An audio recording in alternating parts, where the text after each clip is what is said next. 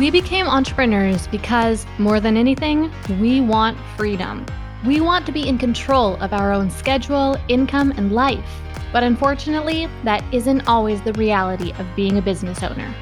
I'm Gillian Perkins, and I'm on a mission to take back entrepreneurship for what it's supposed to be.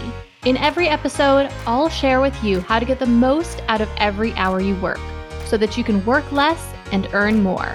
Let's get to it.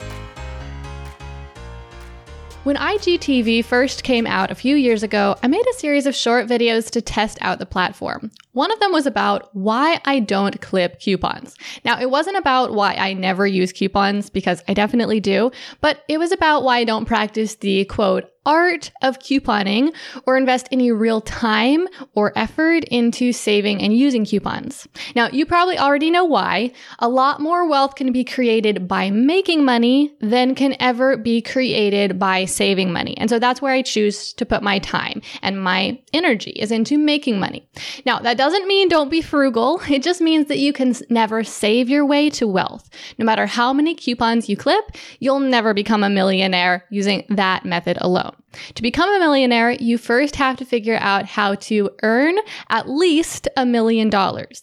In this amazing digital age we live in, most of us are aware that we can have machines, computers, and software programs do a lot of work for us. And as entrepreneurs, we're trying to build successful businesses, and that free labor is pretty appealing. So we automate.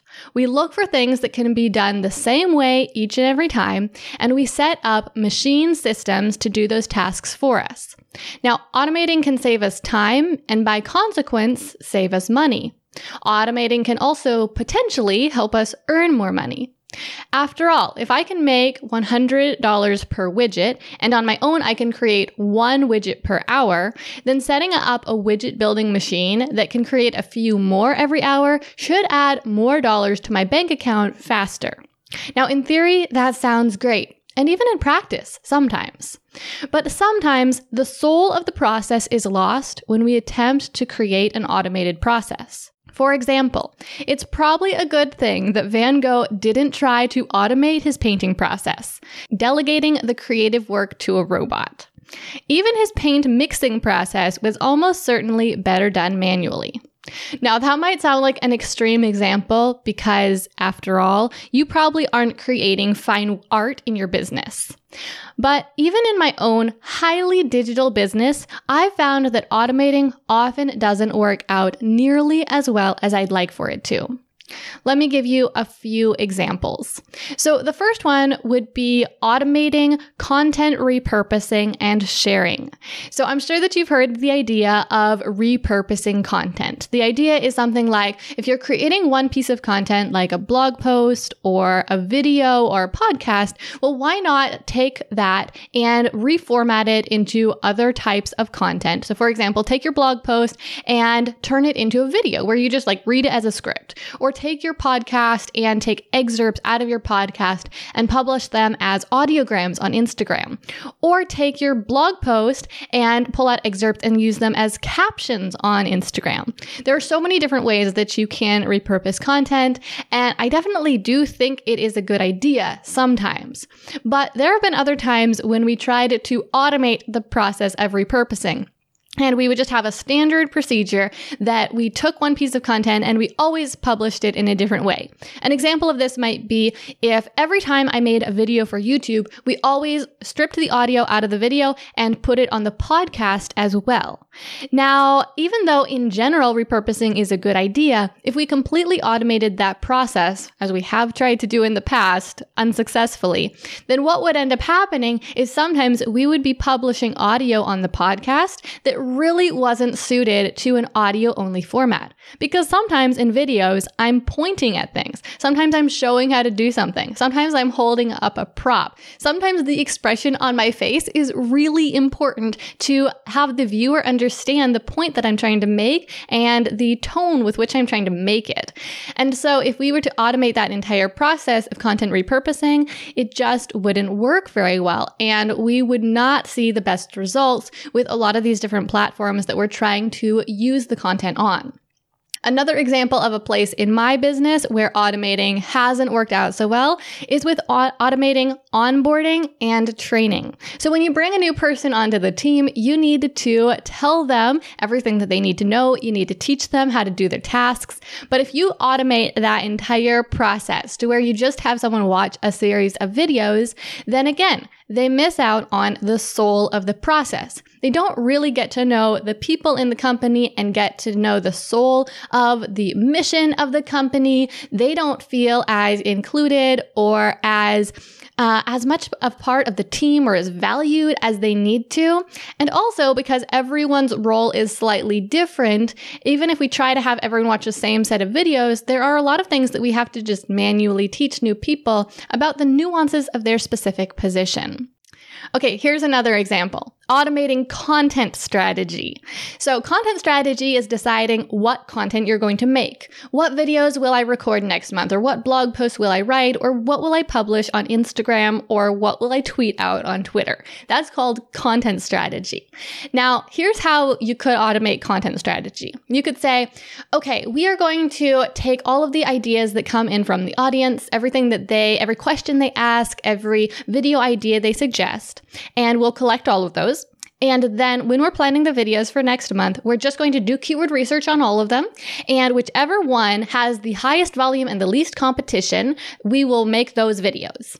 And as a general rule, that could kind of get the job done and that could create some pieces of content or at least some ideas for pieces of content that could perform well.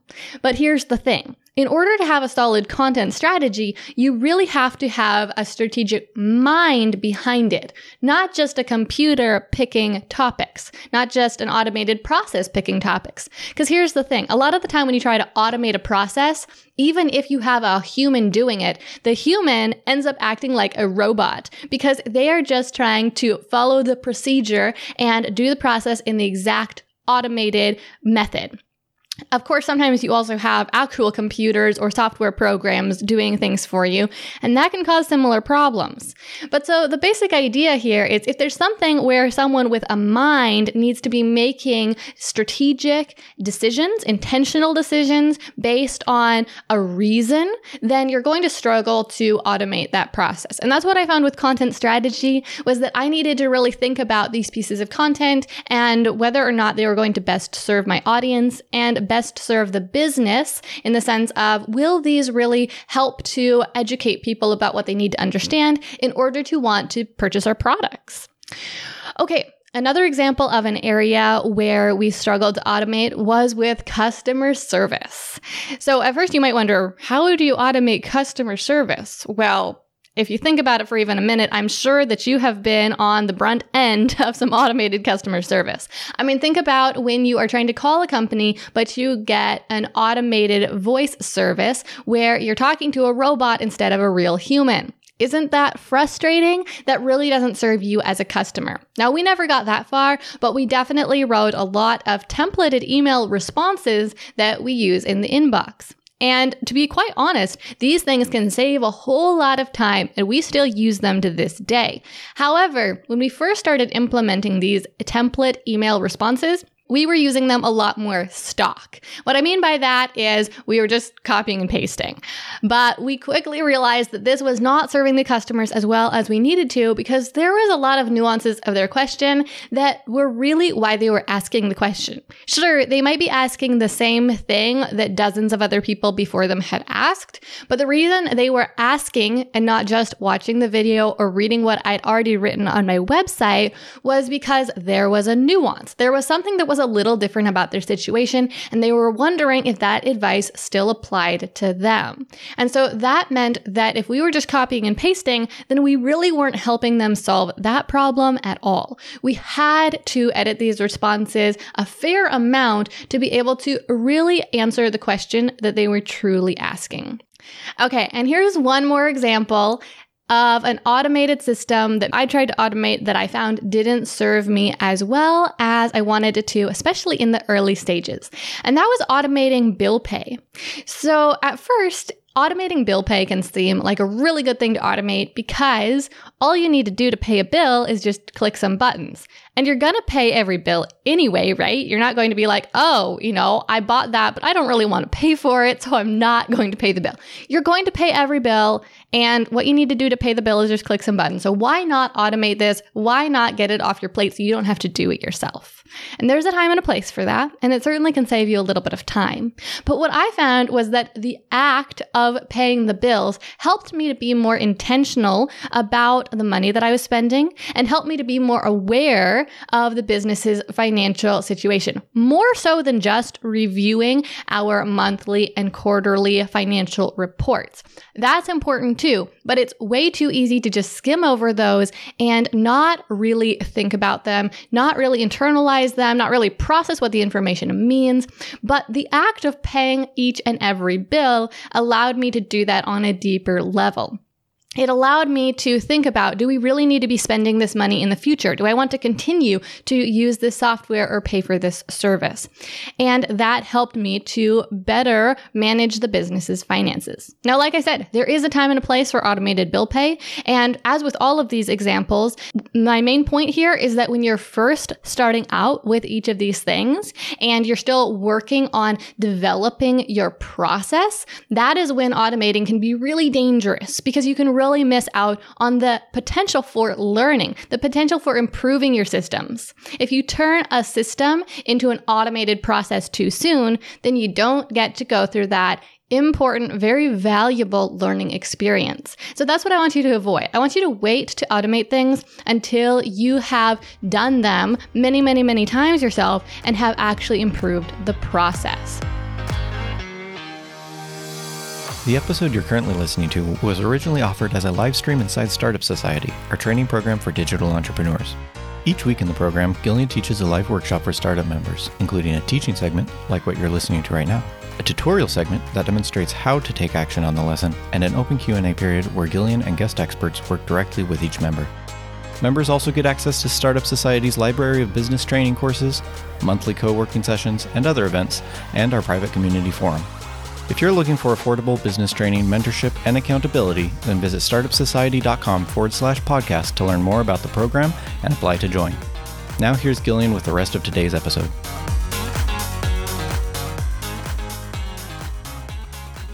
So, let me tell you a quick kind of story about what happened when I tried to automate too soon. When I was in the early days of running my business, I thought that an automated sales system was really the way that I needed to go. And to be honest, it wasn't because I had so many different leads that I was struggling to actually talk to each of them individually. And so I needed to work on selling to them in mass. You can probably already see where this is going. I just thought an automated system would sell better. So I thought I needed an automated webinar funnel. I thought I needed automated email responders and that that was how to sell. And and the reason I thought that was because that was what a lot of gurus online were teaching as the way to make sales and the way to make money. So I thought that sounded like a great idea, and I went to work building these automated sales processes. And so basically, I built these complicated sales funnels and f- gave myself a pat on the back for all the hard work I had done, and then sat back and watched absolutely zero sales come in.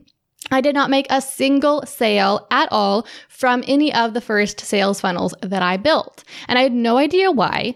Later on, what I realized was that First of all, there was one big problem. I've talked about this many times, and that was just I didn't have any traffic coming into the funnel. There were no leads to convert into paying customers, and that was just a major oversight on my part. But also, because I was trying to use an automated process before I'd perfected the manual process, the automated process was not proven at all. It hadn't been refined at all. There was no reason why it should work. So I really had to take a big step back, go back to the basics, work on selling really manually. And for me, what that looked like as an introvert, as someone who doesn't really love the idea of jumping on a sales call or having a sales conversation one to one, was I used email marketing, but I used it in a much more manual way.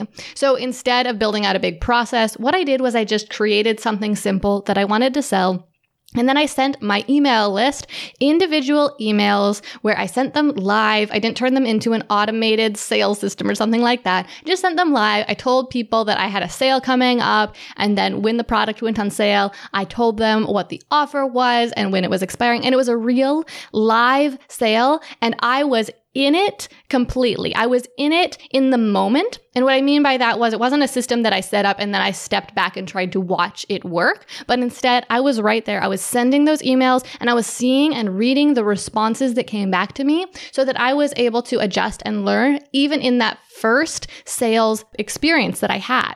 And then I did it again, and then I did it again. And that was what allowed me to finally start making money with my business. But that was never going to happen as long as I was trying to just build a complete system and then step back away from it.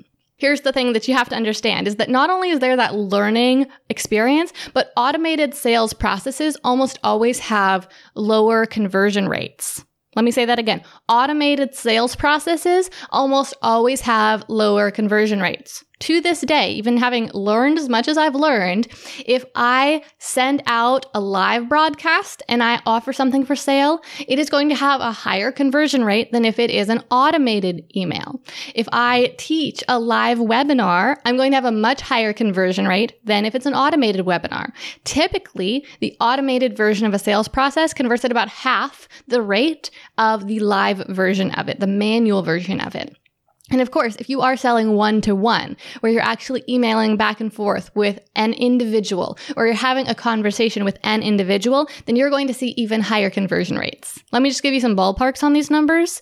Automated sales processes typically are converting between half a percent and 2%. Sometimes a little higher, but half a percent to 2% is quite common. On the other hand, a live but mass sales process very often converts between 1 and 10%. I would say that around 5% is very common for me. So, what I mean by that is if I am, for example, selling on a live workshop, around 5% is really common. And then if you are doing that one to one individual selling, where you're actually talking to an individual and you're selling to them directly, then you're going to see much higher conversion rates up around the 50% mark. Now, of course, there's a lot of variation there. Depends on what you're selling. It depends on how good your sales system is and how good your messaging is, what you're saying to the person, how well qualified the person is you might see sales conversion rates as low as 10% or as high as 90%, but around 50% is pretty common. So, the big question for you is Are you at a point where you can afford lower conversion rates? What do I mean by that? I mean, is your audience big enough that converting 1% of them is going to be enough to earn the revenue that you want to earn? If you only have 100 people on your email list and you're selling a $10 product, well, then you probably don't want to settle for a 1% conversion rate because in that case, you're probably going to end up only making about $10 per month. On the other hand, if you have 100,000 people on your email list, well, you will make a lot more money by creating some automated sales systems that sell to people in mass and sell automatically so that you can convert a smaller percentage of your audience, about 1%, but you can, you'll actually make more sales that way than if you try to talk one to one with people because you can only talk one to one with so many people. So what I want you to understand here is that automating sales isn't just about your dedicated sales process. It also has to do with content creation, customer service, and interacting with your audience. So for the last few minutes here, I've been talking pretty specifically about sales systems, sales funnels, those automated email systems or that one-to-one conversation you have via email. But when you're running a business, especially an online business, your sales systems are much wider than that. The content that you create on Instagram, on YouTube, on your website, on Twitter, even on Pinterest, okay, all that content is part of your sales process. It is attracting people into your sales funnel and it is educating people and moving them closer to being interested in making that purchase.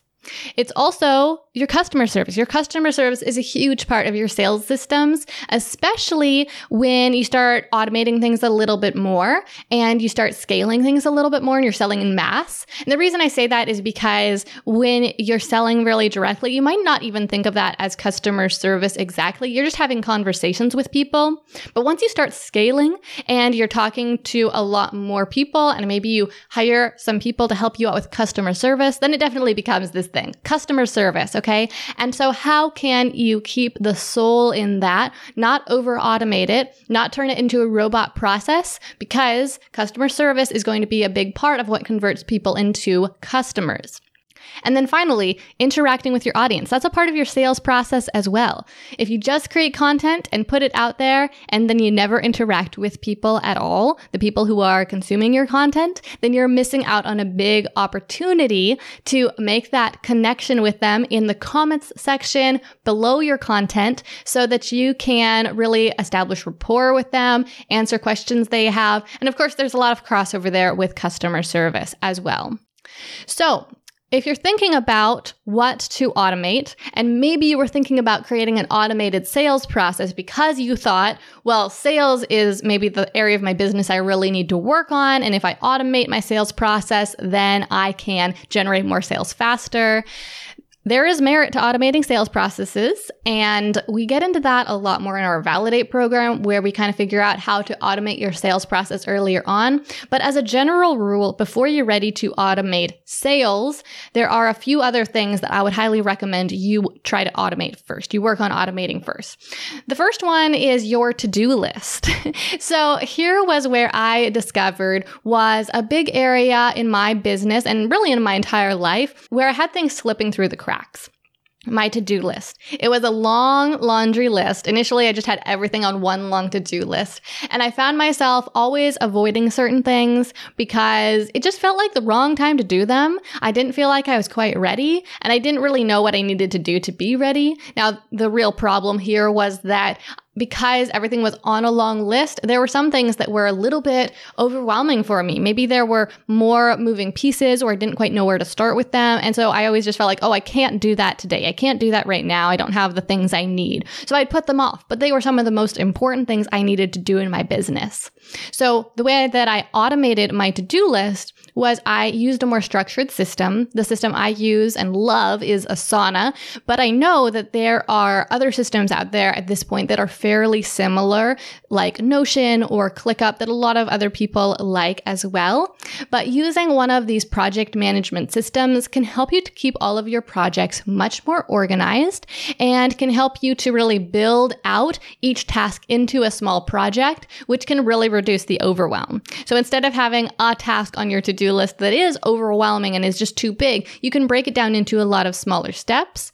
And the way that these project management software is going to really help you to automate things is by having due dates attached to each of your tasks and having them automatically pop into your to do today list on the correct day. And that means that you don't have to look at this big, scary to do list, but instead you have predetermined exactly what work you should do today. And you can really get that work done a lot more easily and with a lot less overwhelm.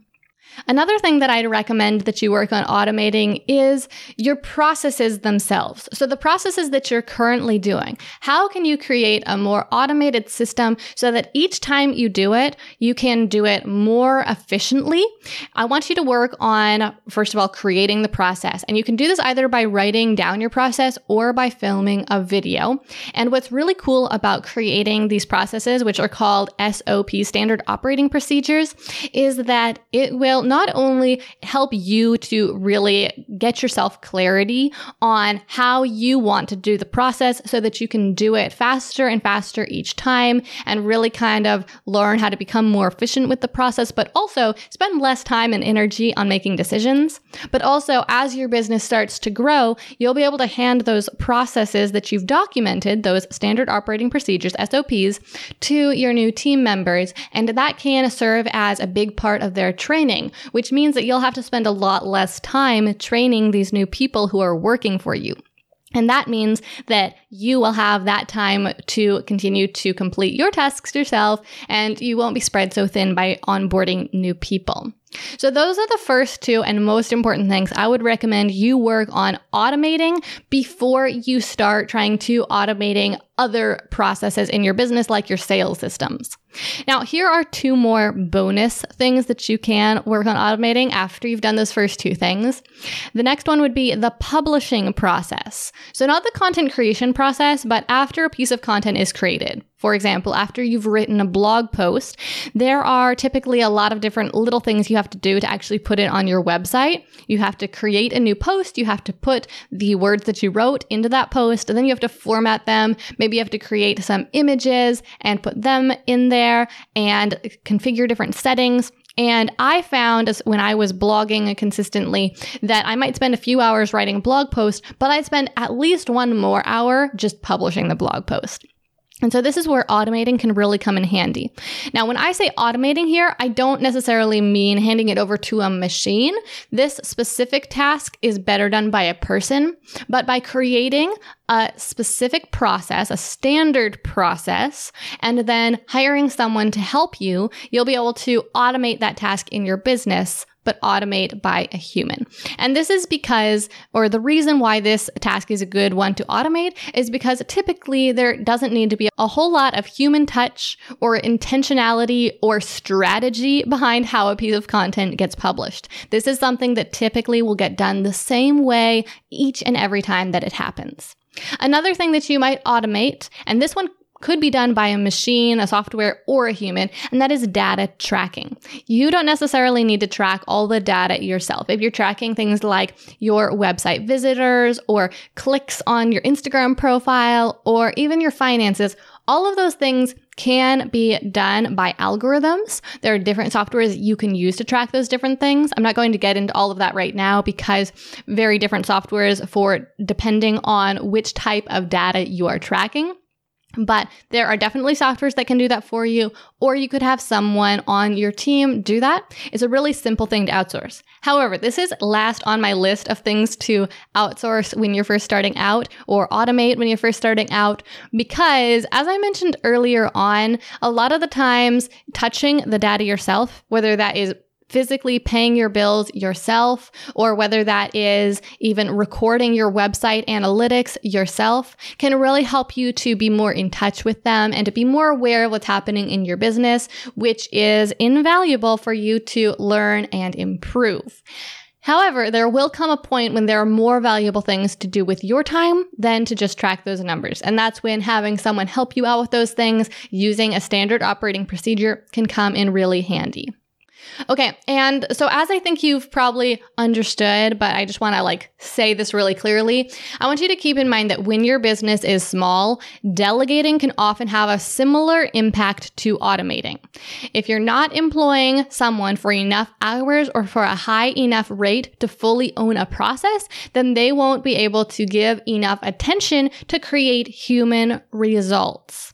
So, what I mean by this is if you try to delegate a task and you think, okay, this task shouldn't be automated, I need that human touch here, I need someone to really think about this. So, you delegate it to someone, but when you're first starting out, a lot of the times what people do, what I did, is you're delegating to someone who only works for you for a few hours a week. It's a virtual assistant or someone in a similar sort of position, and you don't have a whole lot of money to spend on them. So they're just working for you five or 10 hours per week. And there's nothing wrong with that. That's completely all right. But the problem comes when you try to delegate tasks to them that need that human touch. Because when someone is working for you for only a few hours per week, they don't have enough extra time to spend on your business to give things that thoughtful approach that maybe they need. Now, there are plenty of tasks that people who are only working for you for a few hours per week can do. We already mentioned a few of them, things like managing your to do list or publishing content for you. And there are some other things as well. But there are other processes that need that human touch that you will want to continue to own yourself until you have someone on your team who's working for you for at least 15 or 20 hours per week so that they have enough time and mental space to be able to really think about it. So, when you are thinking about delegating things, you'll want to make sure that you are delegating either entire responsibilities or just those really simple tasks that don't necessarily need that human touch. So, to wrap this all up, I want you to take a look at your to do list and ask yourself what impact the human touch is having on each of your tasks. So, of the things that you need to do as you're thinking about, okay, I've got too much on my plate, what can I outsource? Look at those things on your to do list and think about what impact that human touch is having on each of them. Now, maybe for some of them, the human touch is having no impact. And maybe for others, the human touch is the entire thing. Like that is what the task is, is you thinking about something, you making a plan, you deciding what direction to go with the company. That's 100% the human touch. And your mind has to do that work. But most things are going to fall somewhere in the spectrum. So you could rate them on a scale of one to five, but you can also think about, you know, what are the impacts that that human touch is having? If a robot did this task, what would be missing from the process? And that is when you can start to really understand for yourself which things are good candidates for automating now.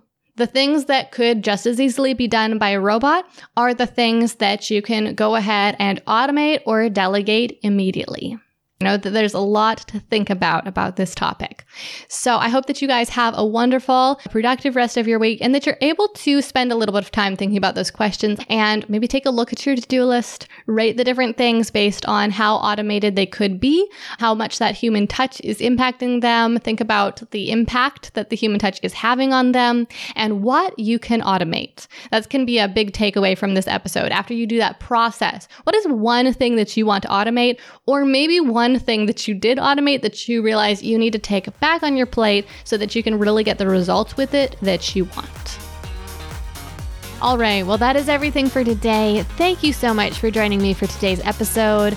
If you found this episode helpful and you would like to participate live in future recording sessions, then be sure to visit startupsociety.com slash podcast to learn more about all the benefits of membership and apply to join. And finally, it would be a big help if you left Work Less, Earn More a review on Apple Podcasts. Not only will this help us reach more people, but it's also going to give you the chance to potentially win a 12 month membership to Startup Society. All you need to do to enter is post your review on Apple Podcasts, then email a screenshot to contact at gillianperkins.com. Thanks again so much for listening. Now, let's wrap this up. I'm Gillian Perkins, and until next week, stay focused and take action.